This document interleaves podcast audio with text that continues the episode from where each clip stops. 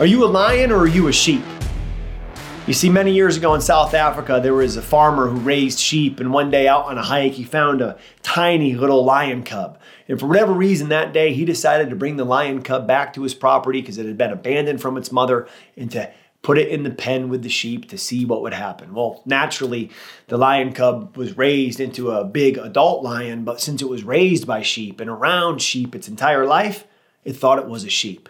And then one day, an intruding lion came in looking for a meal, busted into the pen, chased after the sheep, and then fixed his eyes on the lion that had been raised by the sheep.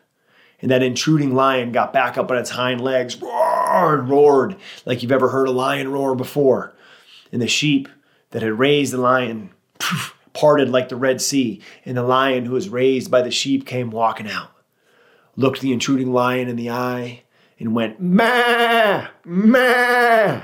And the intruding lion, after a head shake and a pattern interrupt, was like, whoa, what's going on here?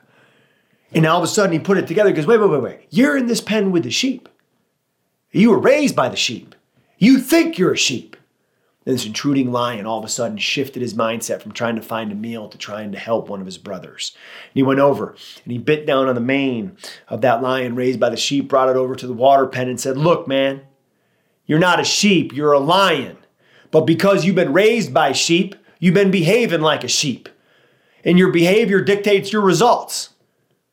Says, Come with me, man. We're going to spare these sheep. They raised you as my brother. We're going to head out into the woods and I'm going to teach you how to be a lion. You see, that's the importance of mindset. Based off of your environment, based off of where you grew up, you may be the way that you are, but that is not the way that you have to stay. You can go from being a sheep into being a lion.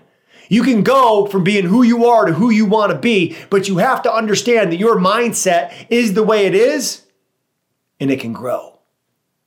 See, Carol Dweck, who's a professor at Stanford of social psychology, she, she has identified in her research that you either have a fixed mindset or a growth mindset. I like to refer to it as you have an average mindset or an elite mindset. Look, an average mindset is I let my feelings dictate my actions. An elite mindset is I know my actions will change my feelings. An elite mindset says I get moving and then motivation comes. An average mindset says I wait until I feel motivated to start moving. Which one do you have? And here, with Mental Performance Daily and this podcast, my goal is to help you create that elite mindset because your mindset is your number one skill set when it comes to getting results. It's the number one skill set when it comes to you closing that gap from where you are to where you want to be. Look, attitude is a decision. Make sure you choose yours wisely and make sure you choose to stick with me for three minutes a day. Let's do this. Thanks for checking out Mental Performance Daily with Brian Cain, an Ironclad original. If you like the show, be sure to leave us a rating, review, and comment. We'll see you tomorrow.